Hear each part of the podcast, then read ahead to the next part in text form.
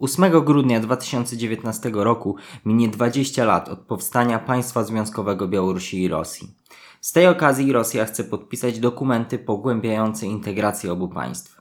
O tym, czy powstanie faktyczna Konfederacja Rosji i Białorusi, porozmawiamy w dzisiejszym podcaście OSW. To jest podcast Ośrodka Studiów Wschodnich.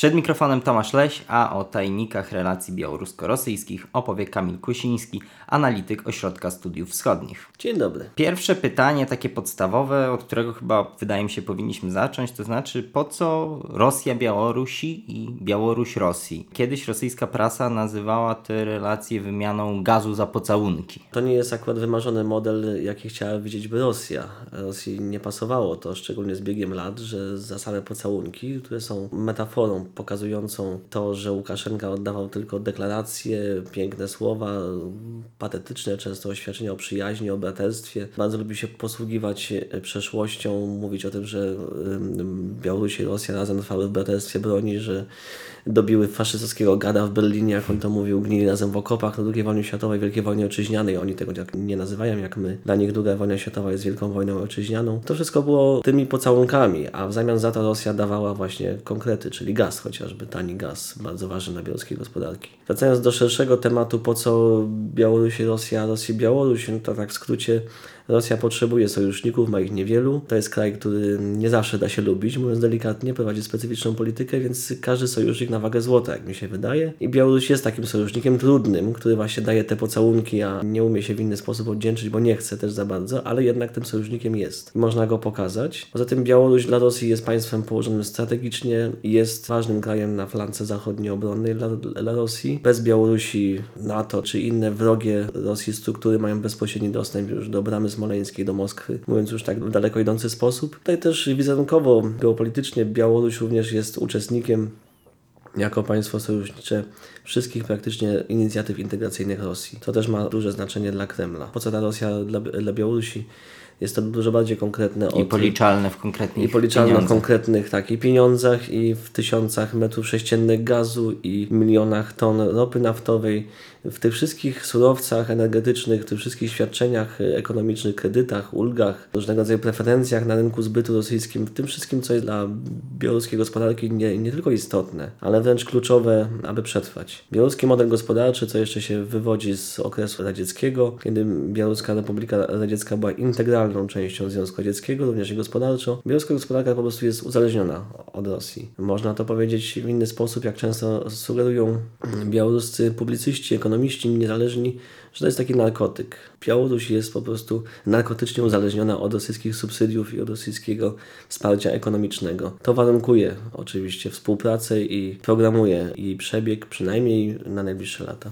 Ważne dla tych relacji jest też to, co było i ich historia od początku, od 91 roku, gdy powstały niepodległa Białoruś i niepodległa Rosja. Cofnijmy się w czasie. Jak rozwijały się te stosunki? Białoruś była zawsze zależna od Rosji, która była w Związku Radzieckim centrum związkowym, centrum Związku Radzieckiego. W Moskwie zapadały najważniejsze decyzje. Zawsze z Rosyjskiej Federacyjnej Republiki Radzieckiej pochodziły surowce energetyczne i to od współpracy, od kooperacji z rosyjskimi podmiotami zależała również kondycja białoruskich zakładów dużych, wielkich zakładów przemysłowych, które powstały w trakcie industrializacji w okresie radzieckim, szczególnie po II wojnie światowej, w tej na późniejszym etapie budowy socjalizmu, że tak się wydarzy. To to wszystko od samego początku skazywało Białoruś na układanie sobie dobrych relacji z Rosją i na taką pozycję troszeczkę petenta w Moskwie. Rzecz to co roku się rozbijała o to, aby wynegocjować jak najlepsze warunki dostaw surowców i, i, i inne aspekty gospodarcze. Dlatego też niewłaściwym poglądem jest yy,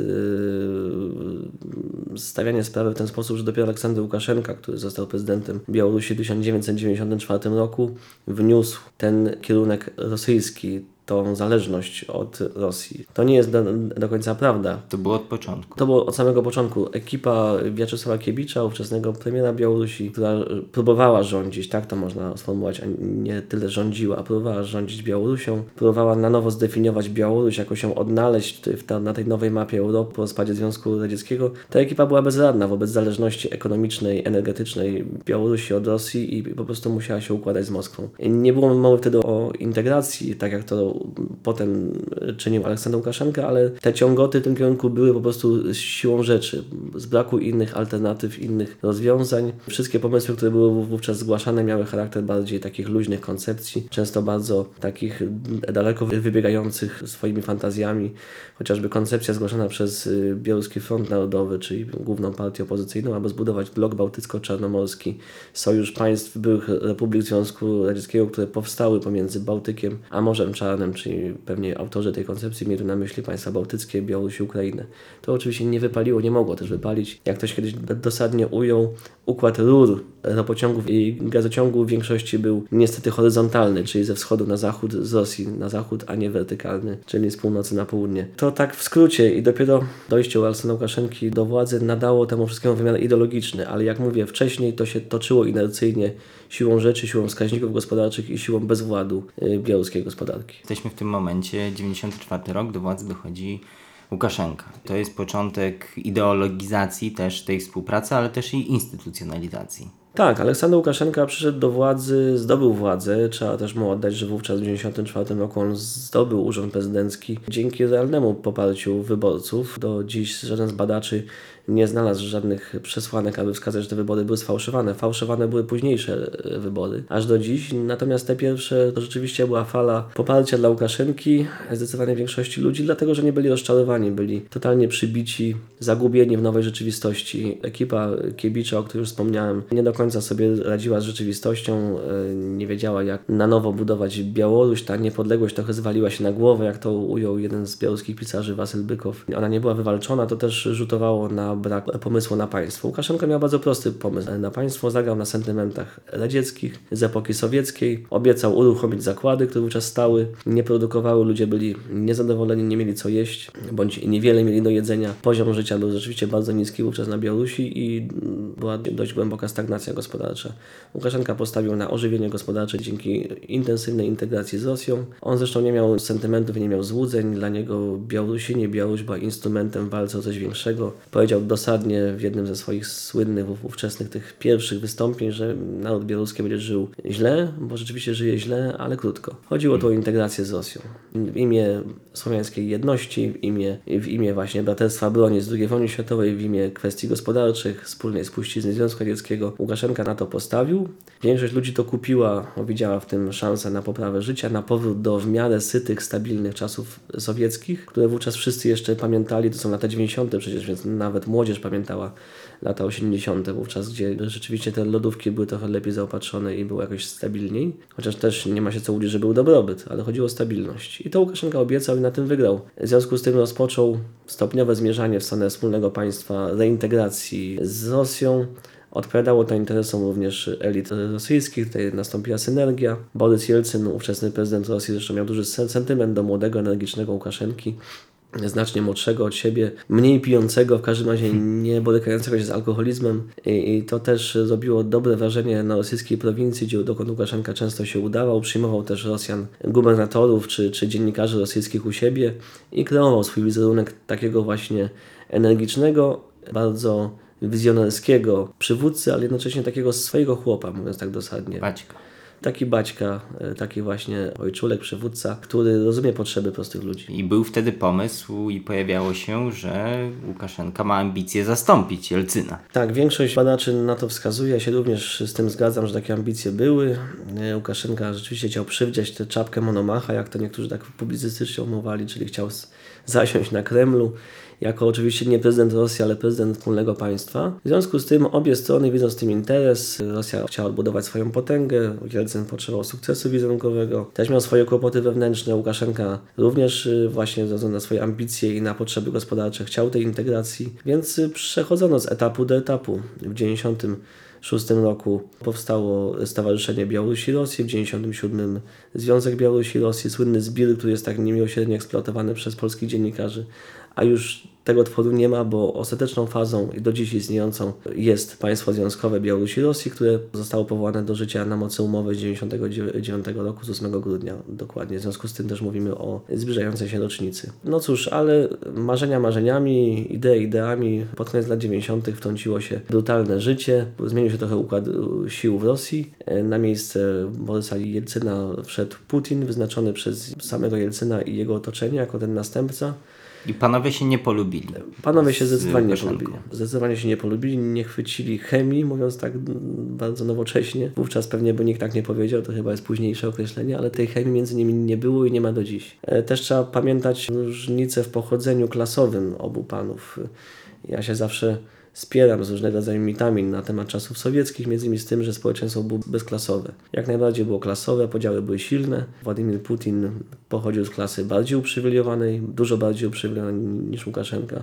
Łukaszenka był byłym dyrektorem Sowchozu, który kończył studia pedagogiczne na może niezbyt do końca, mówiąc delikatnie, prestiżowej uczelni w Instytucie Pedagogicznym w Mochylewie. Działał głównie w sektorze rolnym, trochę w komsomole. Służył w wojskach pogranicznych, ale po prostu jako poborowy, odbywający służbę obowiązkową, a Putin to był już wówczas pod koniec lat 90. doświadczony chociaż niezbyt wybitny, ale o tym już wówczas nikt nie chciał pamiętać, pułkownik rosyjskich służb specjalnych, FSB, wcześniej KGB, doświadczony na odcinku wywiadu zagranicznego, dokładnie w Dreźnie, gdzie decydował. No to jest zupełnie inna kasta, zupełnie inna klasa i ktoś taki poprawia w Leningradzie, co było uważane i do dziś jest uważane za jedno z najbardziej prestiżowych miejsc do studiowania na obszarze poradzieckim, no to tu panowie nie mogli się do końca dogadać. Bardziej, że interesy były sprzeczne, bo Putin już nie miał takiego sentymentu do Łukaszenki, jak i wielu ludzi w jego otoczeniu nie kupowali tej idei, że mógłby zostać prezydentem wspólnego państwa, nie chcieli budować to państwo po swojemu. Integracją byli zainteresowani nadal, ale z Łukaszenką w zdecydowanie podrzędnej roli, do końca nawet nie wiadomo jakiej, być może nawet już poza e, układem w e, finalnym stadium. To oczywiście nie urządzało Łukaszenki, dlatego też rozpoczął długą i do dziś trwającą walkę o zachowanie niezależności państwa, rozumianego jako miejsce, gdzie on ma uprzywilejowaną pozycję. Też nie ma się co łudzić, Łukaszenka na wszystko patrzy instrumentalnie,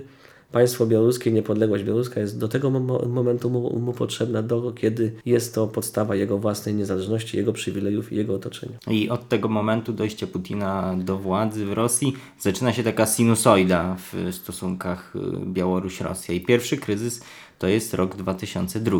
Tak, jeden z takich pierwszych widocznych kryzysów, kiedy te narastające sprzeczności, o których już mówiłem, były bardzo widoczne i było jasne dla Kremla, że Łukaszenka tak łatwo się nie podda, a jednocześnie stawia swoje warunki, jest bardzo roszczeniowy, co Moskwa do dziś wytyka Łukaszence, że właśnie oczekuje tego gazu, tej ropy za, za pocałunki, mówiąc już bardzo skrótowo. To wszystko budziło irytację i Putin w pewnym momencie powiedział to bardzo dosadnie, że pora oddzielić muchy od kotletów, czy muchy od kotleta. Generalnie kotlet czy kotlety to Rosja, to coś bardziej bardziej wartościowego, coś sensownego, a muchy to takie właśnie pasożytnicze owady, które żerują na, czyli e, Białoruś. na Rosji, czyli w tym przypadku Białoruś. Tam jeszcze padła bardziej konkretna propozycja, że jeżeli Łukaszenka chce dalej utrzymać preferencje energetyczne i gospodarcze, to niech wejdzie w skład Federacji Rosyjskiej. Tu już nawet pominięto państwo związkowe, tylko niech wejdzie w skład Federacji Rosyjskiej z sześcioma obwodami, bo tyle obwodów jest na Białorusi. To już brzmiało jak prowokacja, trzeba przyznać. Żaden prezydent, nawet nie chodzi Łukaszenkę, czegoś takiego spokojnie by nie przyjął, więc doszło do spięcia między liderami i to jeszcze jeszcze, jeszcze bardziej pogłębiło nieufność między nimi. Wtedy Białoruś w typowy dla siebie sposób wykorzystuje problemy, które wybuchły w Rosji, które miał Władimir Putin. Znaczy Białoruś lawiruje. Łukaszenka jest mistrzem lawirowania i rzeczywiście on patrzy, obserwuje, bada sytuację w Rosji.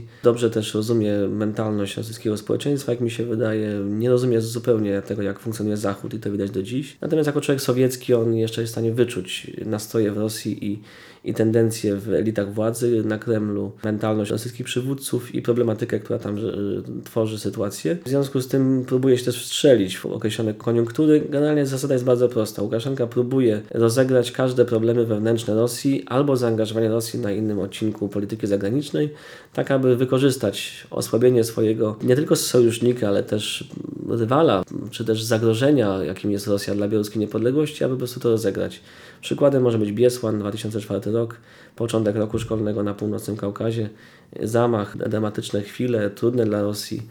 Łukaszenka wówczas ogłasza referendum, które się odbyło w październiku, niedługo po Biesłanie, kiedy Rosja nie mogła się do końca zająć Białorusią. I w tym referendum Łukaszenka uzyskuje prawo do nieograniczonej liczby kadencji, których może kandydować na urząd prezydencki, z czego korzysta do dziś. To taki drobny przykład, kiedy to wykorzystał. Łukaszenka też oczywiście wytworzył przez lata sytuację, że szczególnie to w poprzednich latach było widać, że Zachód i Wschód, czyli Rosja i Zachód, i Unia i USA, trochę NATO, ale w mniejszym stopniu próbują rywalizować o tę Białoruś. Zawsze zostały pewne niedopowiedzenia. Jednym się skarżył na drugich. Przed Zachodem pokazywał, jak to ciśnie na niego Rosja. Przed Rosją prezentował się jako ofiara zachodnich sankcji wprowadzanych przeciwko niemu za brak demokracji, naruszenia praw człowieka i inne problematyczne kwestie i próbował to wszystko rozgrywać. Przykładem jest 2010 rok, chociażby kiedy w grudniu odbyła się taka swoista licytacja Zachodu z Rosją o to, kto będzie miał większą kontrolę nad Białorusią i do kogo Łukaszenka się będzie bardziej uśmiechał. Najpierw mieliśmy wizytę ministrów spraw zagranicznych Polski Radosława Sikorskiego i ministra spraw zagranicznych Niemiec Guido Westerwelle, którzy obiecali pewne środki, wsparcie finansowe w zamian za demokratyczny, bądź bardziej niż wcześniej demokratyczny przebieg wyborów prezydenckich, wówczas zaplanowanych na grudzień, to było właśnie w przededniu tych wyborów, a niedługo potem doszło do podpisania porozumień w Moskwie o, o lepszych, nowych warunkach współpracy energetycznej. Jak widzieliśmy po dramatycznych wydarzeniach na Płoszczy, po rozpędzeniu demonstracji opozycji, dość masowej, jak na białoruskie warunki kilkudziesięciotysięcznej, to było bardzo brutalne działanie sił porządkowych. Widzieliśmy wyraźnie, że Rosja wówczas przelicytowała Zachód, ale nie zrobiłaby tego chyba, gdyby nie Łukaszenka nie sprowokował Zachodu do udziału w licytacji. To też jest taki przykład zagrywki Łukaszenki, która nie do końca mu się opłaciła, ale to wiele od niego tu zależało, bo chyba zagrał za ostro, zbyt y, duże represje wprowadził wobec opozycji. W związku z tym zamroził w ten sposób stosunki z Zachodem na ładnych kilka lat. Dopiero w 2015 roku pewne odruchy, działania liberalizacyjne, przede wszystkim zwolnienia wszystkich więźniów politycznych na Białorusi, jacy wówczas byli. Niektórzy z nich jeszcze odsiadywali swoje wyroki ciągnące się od 2010 roku, więc to były bardzo surowe wyroki, jak widzimy. I dopiero to otworzyło możliwość do dialogu.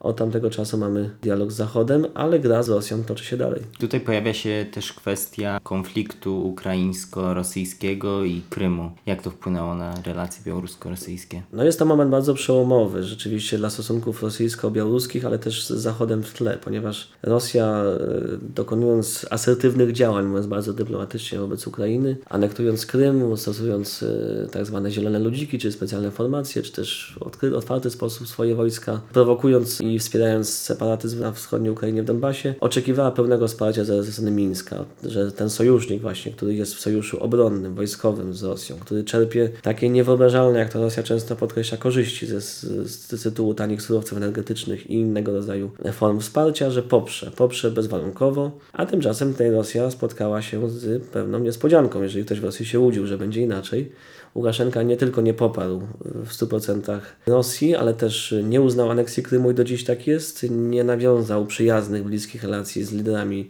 e, wschodnich republik, czyli Donieckiej i Ługańskiej, co było chyba też największym policzkiem dla Rosji. Utrzymywał dość dobre stosunki z Kijowem, a jeszcze rozpoczął własną grę, która też mogła być pewnym zaskoczeniem i, y, dla Moskwy i powodem dla irytacji. Rozpoczął grę, którą prowadzi do dziś, próbując kreować się na lidera, na lidera pewnego bloku państw dążących do stabilizacji sytuacji w regionie, a może i na świecie, patrząc bardzo Quasi państwo neutralne. Quasi państwo neutralne, bardzo quasi, bo państwo neutralne nie, nie może być neutralnym, jeżeli jest w sojuszu wojskowym z Rosją w tym przypadku. Tym niemniej Białoruś prezentuje się jako państwo dążące do neutralności. Ma to zresztą zapisane w konstytucji właśnie w tej formie, jako dążące do neutralności, jako państwo, które szuka możliwości deeskalacji, porozumienia, pokoju, prowadzi do obniżenia napięcia, albo więcej może mówi o tym, że, że prowadzi, no tym niemniej to jest podnoszone na agendzie i jest takim gotowym zawsze do usług pośrednikiem.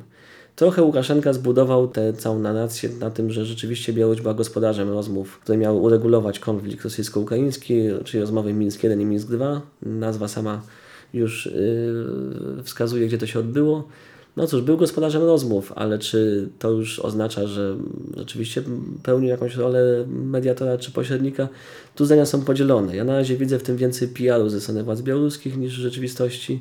Tym niemniej ta gra też pokazuje, że władze białoruskie chcą prowadzić własną, na tyle na ile jest to możliwe, niezależną grę, niezależną politykę zagraniczną. Robią to jak na swoje możliwości dość sprawnie. Zawsze oceniając ich też trzeba mieć na uwadze ograniczone możliwości ze względu na dużą zależność od Rosji chociażby. Muszą się e, zachować dość ostrożnie, w sposób wyważony. No cóż, ten 2013 rok właśnie on był takim punktem zwrotnym, bo tutaj e, Rosja się przekonała, tak jak już mówiłem, że Białoruś nie jest tak do końca lojalna. Podejrzenia były już i wcześniej, ale to było na takim papierkiem lakmusowym, który naprawdę zweryfikował to, że Łukaszenka prowadzi własną grę w, kwestiach najbardziej dla Rosji pryncypialnych. Przychodzi rok 2018, Rosja mówi sprawdzam. To nastało przez kilka lat. Obserwowaliśmy takie tendencje, że Rosja się do czegoś szykuje. To było też widoczne z komentarzy rosyjskich ekspertów, którzy, których narracja się bardzo zaostrzała i którzy bardzo również ekspertów okołorządowych, okołokremlowskich, którzy bardzo, nawet chwilami brutalnie i obraźliwie komentowali y, białoruską politykę wewnętrzną, politykę władz białoruskich. Pojawiały się sugestie, że język białoruski jest tworem sztucznym, że państwo białoruskie nie ma korzeni. No to są już takie kwestie bardzo bolesne, myślę, dla każdego państwa i dla, dla elit każdego państwa. One się też spotykały z mniej lub bardziej krytyczną reakcją na Białorusi oczywiście, ale tym niemniej rzeczywiście w 2018 roku Rosja zdecydowała się na nową taktykę z Białorusi, na rozwiązanie problemu białoruskiego, jak to można by ująć. I to jest dość ciekawe rozwiązanie, ponieważ wymyślono, że może warto powrócić do instrumentu prawnego, do ram prawnych, jakie zostały wiele lat temu za zarzucone, czy do państwa związkowego, o którym o którym tu mówimy zresztą w tej rozmowie. Odgrzebano, odkurzono, starto kilkunastocentymetrową, nawet nie kilku, a kilkunastocentymetrową warstwę kurzu z umowy o państwie związkowym z 8 grudnia 1999 roku, która nie była prawie w ogóle realizowana od wielu lat. Państwo związkowe było tworem dość wirtualnym, chociaż miało swoje struktury. Prezydenci się spotykali w ramach tego państwa związkowego, w ramach Rady Najwyższej chociażby, która jest organem najwyższym państwa związkowego. Parlamenty współpracowały, nawet jakiś budżet mieli roczny, może niezbyt duży, ale mieli jakieś programy edukacyjne, czy też wsparcia społecznego, humanitarnego, ale to, to wszystko było zbyt niepoważne, jak na tak ambitną strukturę, która miała tworzyć konfederację. I tu Rosja nagle odgrzebuje.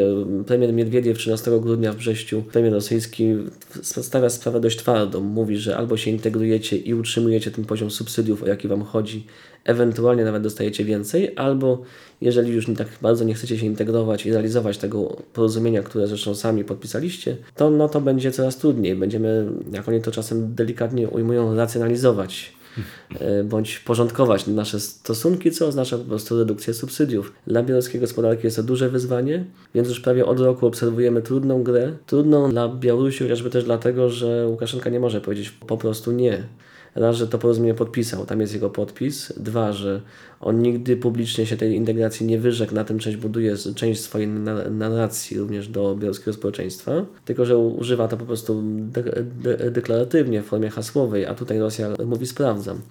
Więc to jest problem w tym momencie Łukaszenki. Chodzi o to, że te porozumienie, które zostało podpisane 20 lat temu, żeby je jeszcze bardziej wdrożyć, na ile ono w ogóle weszło w życie?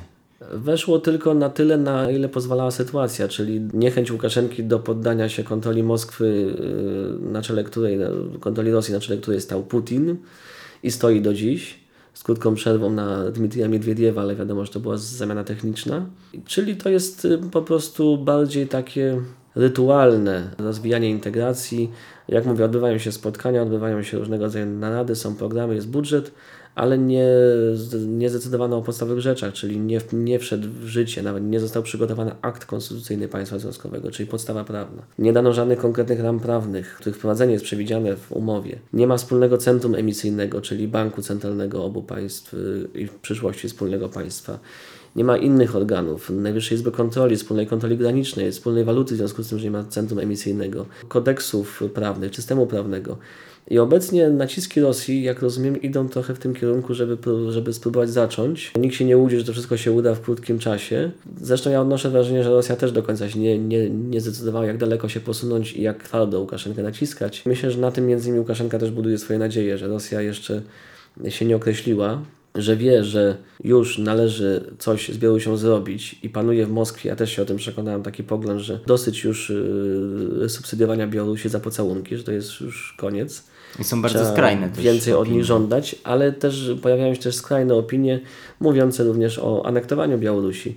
Więc to wszystko jest bardzo, bardzo w Moskwie zróżnicowane. Toczy się dyskurs Myślę, że do aneksji daleko, ale już na przykład bardzo realna jest dyskusja między tym, na ile twardo wykorzystywać instrumenty energetyczne, ceny gazu dla Białorusi, rekompensaty za zmiany na rosyjskim rynku naftowym, czyli tak naprawdę za wzrost ceny rosyjskiej ropy dla Białorusi, bo te rzeczy są teraz istotne i Białoruś to negocjuje z Moskwą.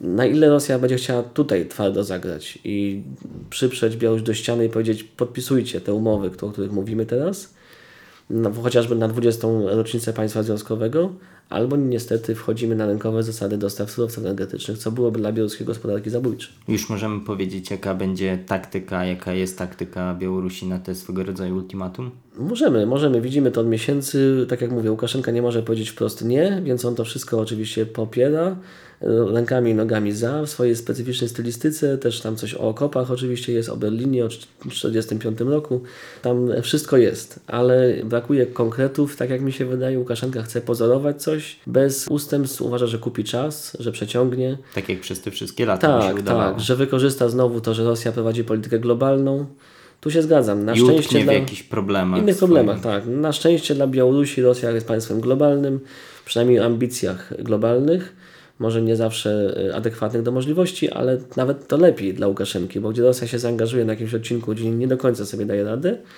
tu nie jestem ekspertem od kwestii bliskowschodnich, ale weźmy sobie na, na, na przykład Syrię, gdzie musi zaangażować więcej środków niż przewidywała, albo gdy znowu coś z Ukrainą się e, rozpali, rozkręci jakiś konflikt, eskala, dojdzie do jakiejś eskalacji, no to będzie miała mniej uwagi, mniej możliwości, aby naciskać na Białoruś i znowu, tak jak bywało to w poprzednich latach, chociażby w 2017 roku w Petersburgu w kwietniu dojdzie do takiego porozumienia tymczasowego, takiego na fastrygę, które podtrzyma to, to co jest, byleby był chwilowo spokój, żeby prezydenci się nie kłócili, żeby te konflikty nie wychodziły na, na forum publiczne.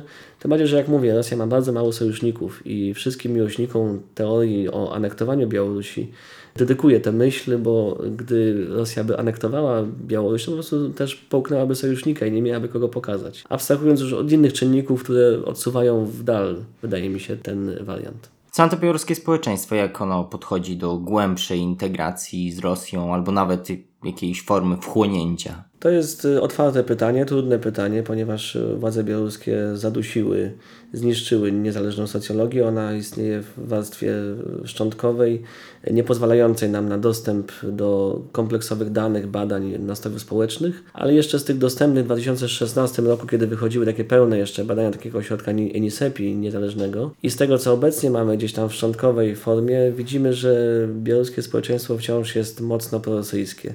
I dochodzi do paradoksu, że jest bardziej prorosyjskie niż, prorosyjskie niż białoruskie władze. W momencie, gdy Aleksander Łukaszenka e, nie uznał Krymu i nie uznaje nadal, e, większość, ponad 60% białoruskiego społeczeństwa uznało to za akt historycznej sprawiedliwości. Oczywiście na korzyść Rosji. Tutaj widzimy wyraźnie, jakie to są różnice na grząskim gruncie spo, spoczywa władza białoruska i na grząskim gruncie stąpa Łukaszenka. On nie może się konfrontować wprost z Rosją tak, aby stawiać społeczeństwo przed, przed wyborem. Znaczy z mojego punktu widzenia on może oczywiście podjąć inną decyzję, bo, Łukaszen, bo społeczeństwo może odpowiedzieć Łukaszence inaczej, że może my wolimy Rosję, bo nie zapewniasz nam, już mówię tak w imieniu społeczeństwa, nie zapewniasz nam e, pakietu socjalnego jak to było wcześniej, bo rzeczywiście on się kurczy, bo nie zarabiamy tyle, ile byśmy chcieli. Zarobki są rzeczywiście bardzo niskie na Białorusi, sięgające nawet y, w niektórych skrajnych wypadkach 600 zł miesięcznie czy 500 na prowincji przy cenach podobnych do polskich cen, e, szczególnie jeśli chodzi o produkty spożywcze czy gastronomię, czy w ogóle usługi. Więc to są takie grząskie, trudne kwestie i bardzo niejednoznaczne,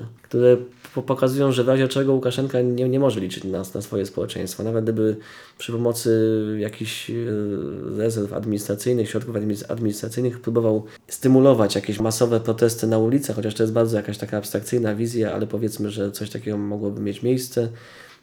Nie sądzę, żeby społeczeństwo chętnie na to poszło. Ludzie patrzą pragmatycznie, widzą Rosjan jako bliskich kulturowo sobie ludzi, mówiących tym samym językiem. Większość Białorusinów mówi też po rosyjsku z lepszym lub gorszym e, akcentem. Ale I ogląda nawet rosyjską telewizję. I ogląda, ogląda w dużej mierze rosyjską telewizję, z której czerpie obraz świata i światopogląd. Stety lub niestety zależy, z której strony się patrzy. Ale przy tym też Białorusini zdaje się czują się lepsi od Rosjan. Tak, czują się lepsi, bo mają lepsze drogi, czystsze wioski, bardziej uporządkowaną prowincję i tak rzeczywiście jest, jak się pojeździ. Ja miałem taką możliwość wielokrotnie po jednej i drugiej prowincji, to te różnice widać.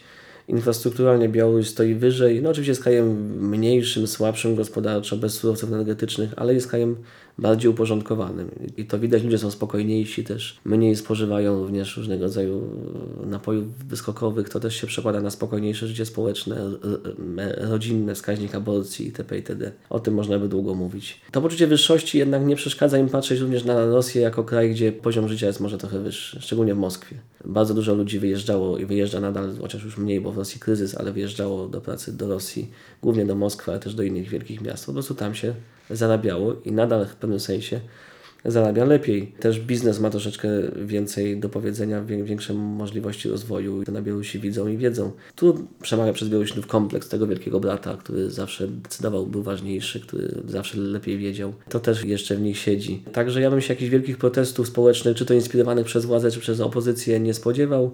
Wyjdą na ulicę jednostki, założą jakiś krótkotrwały Majdan w razie czego, ale nic, nic większego tutaj bym nie przewidywał. To nie na poziomie społecznym się to wszystko rozegra, moim zdaniem, przynajmniej nie w najbliższej perspektywie. To dlaczego Rosja jest taka pobłażliwa? To jest pytanie, które ja sobie zadaję przez tą całą opowieść o tych relacjach. Społeczeństwo jest na tak, w sensie nie byłoby wielkich protestów. Widzimy, jak Rosja postępuje wobec innych sąsiadów, z którymi ma jakieś spory.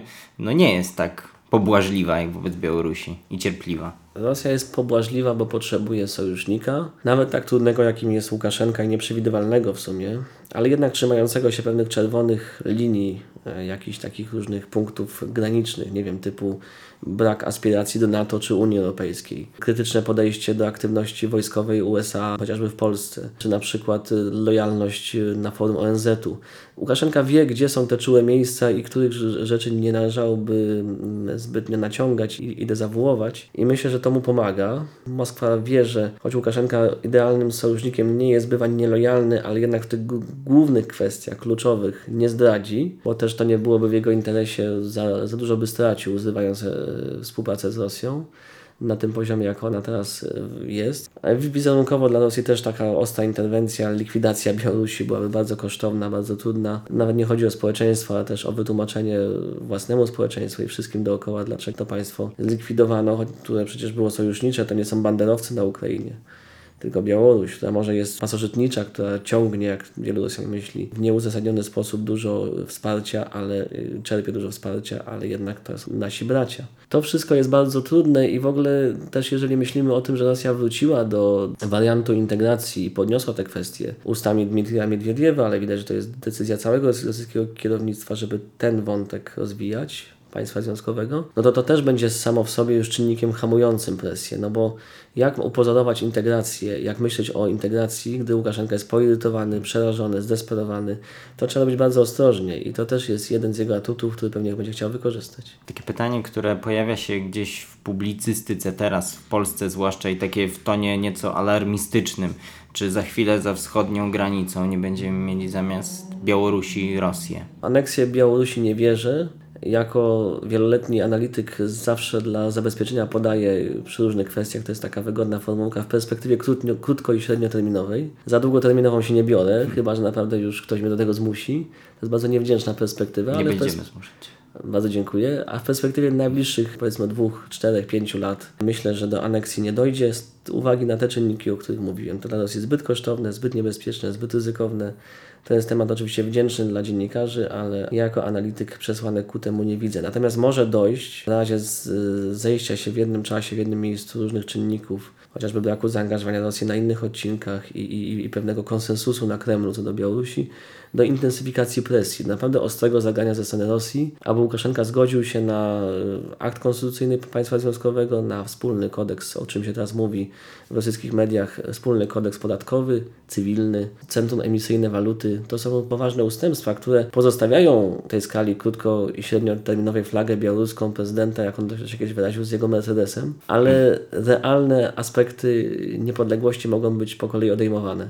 Takie ryzyko istnieje Myślę, że grudzień tego roku wiele nam wyjaśni. Będziemy obserwować, co się dzieje na Białorusi, co się dzieje w relacjach białorusko-rosyjskich. Część odpowiedzi na te pytania, które dzisiaj stawialiśmy już w grudniu. Dziękujemy i do usłyszenia w następnych podcastach OSW. Dziękuję bardzo.